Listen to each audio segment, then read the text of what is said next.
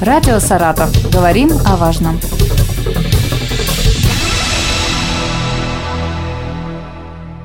Здравствуйте, у микрофона Артем Столяров. Тема нашего сегодняшнего эфира – безопасность при использовании газа в бытовых условиях, как проверить самостоятельно утечки газа и не допустить взрывов дома. У нас в студии Роман Александрович Задохин, первый заместитель генерального директора, главный инженер компании «Газпром» газораспределение Саратовская область. Здравствуйте. Здравствуйте. Роман Александрович, скажите, пожалуйста, как часто проходят несчастные случаи при использовании газа в быту? К сожалению, такая статистика есть. А, например, а, в 2019 году в течение года случилось 16 происшествий с а, использованием газа в быту. В них пострадало 30 человек, причем 7 из них с летальным исходом. В 2020 году происшествий было поменьше, было 7 происшествий, в них пострадало 13 человек, но вот с летальным исходом, к сожалению, 9 человек. Но в этом году статистика чуть лучше, значит, количество происшествий всего 8, пострадало 12 человек и, значит, трое с летальным исходом. Тем не менее, ну, язык не поворачивается говорить о том, что, так сказать, проблема э, решена и, так сказать, проблемы нет. Проблема это есть, к сожалению. Если говорить конкретно, например, вот отравление угарным газом по причине натопа печи с закрытым шибером. Я э, ну, потом поподробнее остановлюсь на мерах безопасности при использовании печей. К сожалению, самое вот такое оборудование, которое является, ну, можем так назвать, емким по вот несчастным случаям и по случаям с летальным исходом, отравлением, это именно отопительные газовые печи. Другой вид, э, скажем так, э, несчастных случаев – это связанный с утечками газа в помещениях. У нас, к сожалению, в этом году было два воспламенения газовоздушной смеси со взрывами низкой интенсивности. Слава богу, строительные конструкции не пострадали, и, значит, пострадавшие тоже не с летальным исходом, там травмы получены различной степени тяжести, ожоги. А как этого не допустить? Что можно и нужно сделать, чтобы этого не происходило?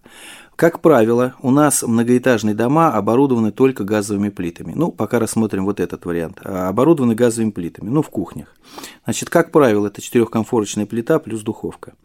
Вот по правилам проектирования э, жилых помещений и э, связанных и с газоснабжением, связанных просто с общестроительным э, проектированием и эксплуатацией зданий, предусмотрен трехкратный воздухообмен в помещении кухни.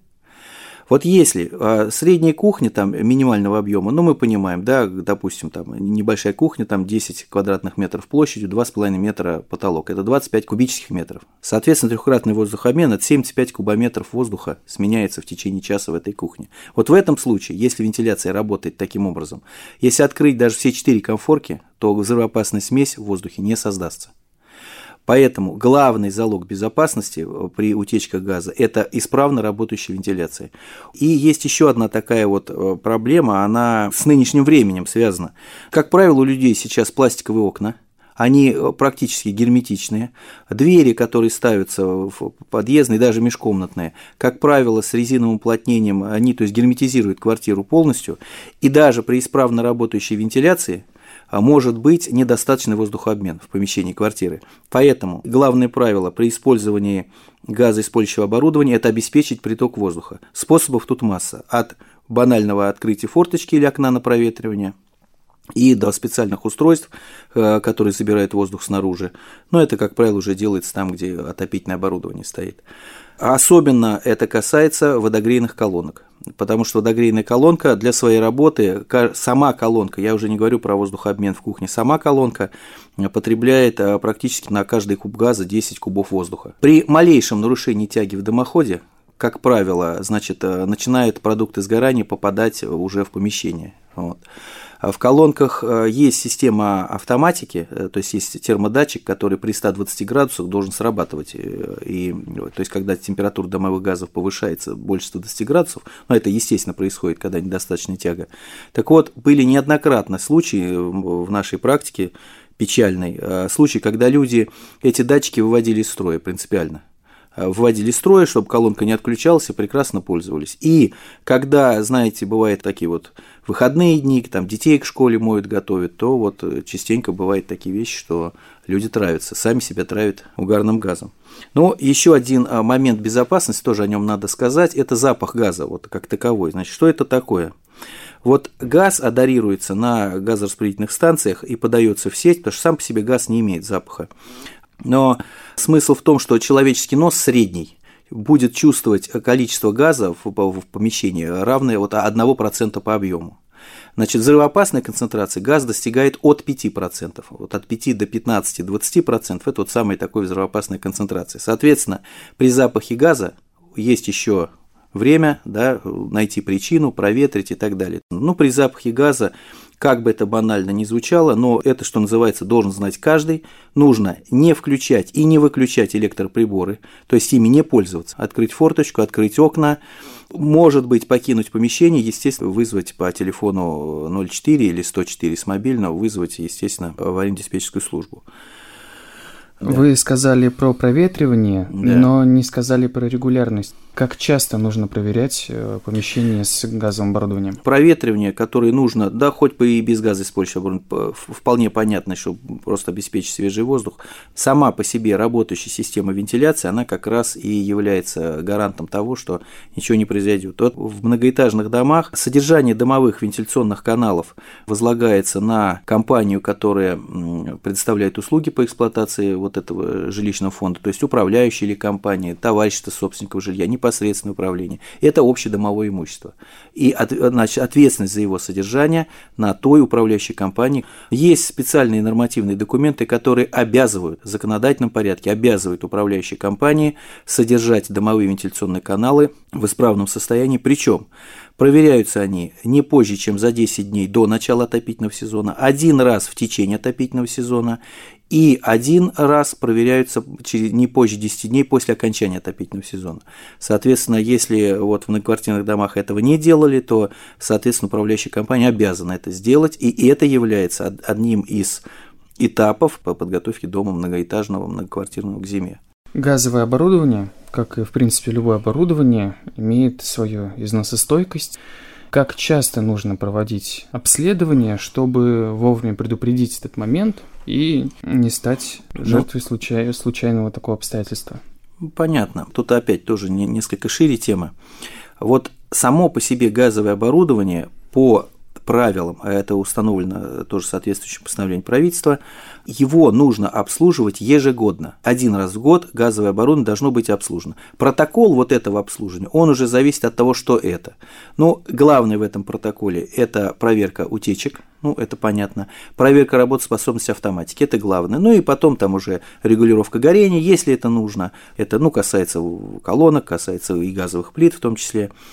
Вот в рамках этого обслуживания а, может возникнуть такая а, тема, что да, это оборудование выслужил свои установленные сроки службы, на современное оборудование это производитель прям указывает в инструкции срок службы этого оборудования. Оборудование, скажем, э, без документов, ну, принято где-то оценивать вот так вот в 30 лет. После 30 лет службы нужно провести либо техническое диагностирование этого оборудования, там есть специальный нормативный документ, а, приблизительно это выглядит такой, как опросник, да, его сам заполняет работник, кто выполняет это диагностирование, и, скажем так, оборудование набирает балл. И вот если больше определенного объема баллов это оборудование набрало, там, ну, разные причины, начиная от целостности корпуса и кончая работой автоматики, набрало больше определенного количества баллов, такое оборудование необходимо заменять. Ну и хочу вернуться к вопросу значит, отопительных газовых печей.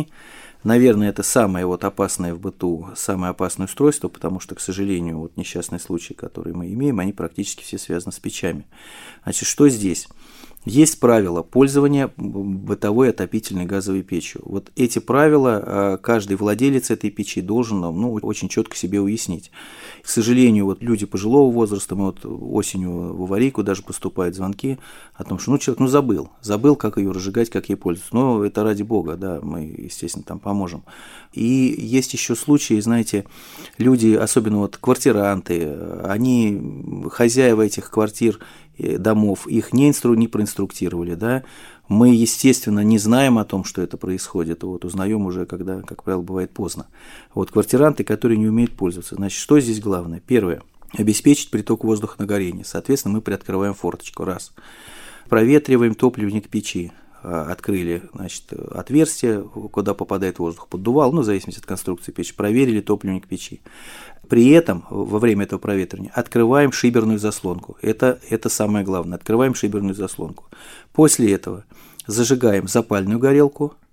Запальная горелка прогревает э, специальный термоэлемент, который прижимает э, значит, клапан, и теперь уже открываем основную горелку, и основная горелка, соответственно, начинает работать печь ну, в своем режиме. Топить печь э, желательно ну, не больше двух часов подряд. Вот. После этого надо вот, прекратить подачу газа для того, чтобы избежать перекала печи. Что происходит иногда, к сожалению?